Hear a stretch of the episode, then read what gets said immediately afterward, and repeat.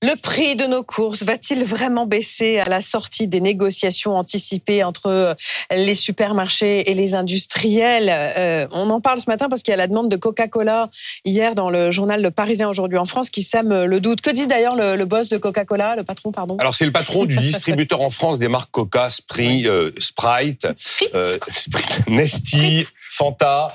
Il dit on va on, va au négo, on va demander en moyenne plus 7%. On va au demander. Moins, il avance pas à visage masqué. Et personne ne va avancer visage masqué quand ça, va commencer. Lui plus 7%. Alors pourquoi? Ben, il dit ben, j'ai 5% de hausse de salaire en 2023. Euh, quand vous regardez, il y a du sucre dans mes produits. Le prix du sucre, c'est juste un enfer. Hein. Le prix du sucre a fait plus 48% en un an. C'est quasiment la plus forte hausse des euh, produits alimentaires de base. Il prend du papier recyclé, du plastique recyclé qui coûte 40% plus cher que du plastique vierge. Alors c'est très bien, c'est recyclé. Oui, mais c'est plus cher. Et puis, il a investi en cinq ans plusieurs centaines de millions d'euros dans les, dans les outils industriels en France, notamment à Grigny dans l'Essonne ou à Dunkerque. Ça coûte de l'argent ça se répercute sur les produits. 7%, c'est une hausse, mais euh, lors de la précédente négociation, il y a un an, ils avaient demandé 20% Coca. Mmh. Oui, évidemment, c'est moins important euh, qu'il y a un an.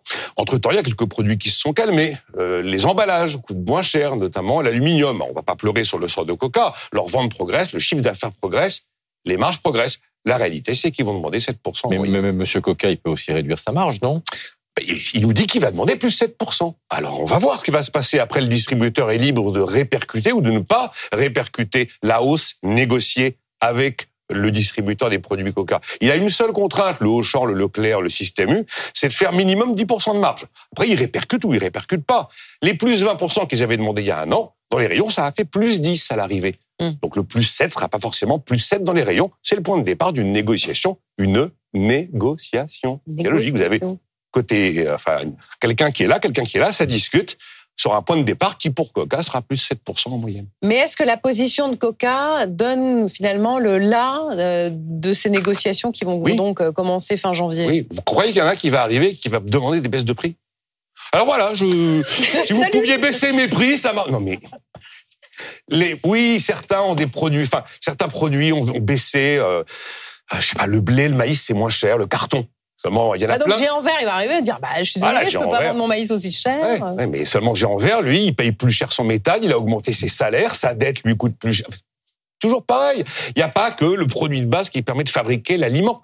Il y a tous les coûts de production qui vont autour. Tout le monde a monté les salaires. Tout le monde paye son énergie plus cher. Tout le monde a une dette dont le coût, dont le coût des, enfin, dont les intérêts ont augmenté.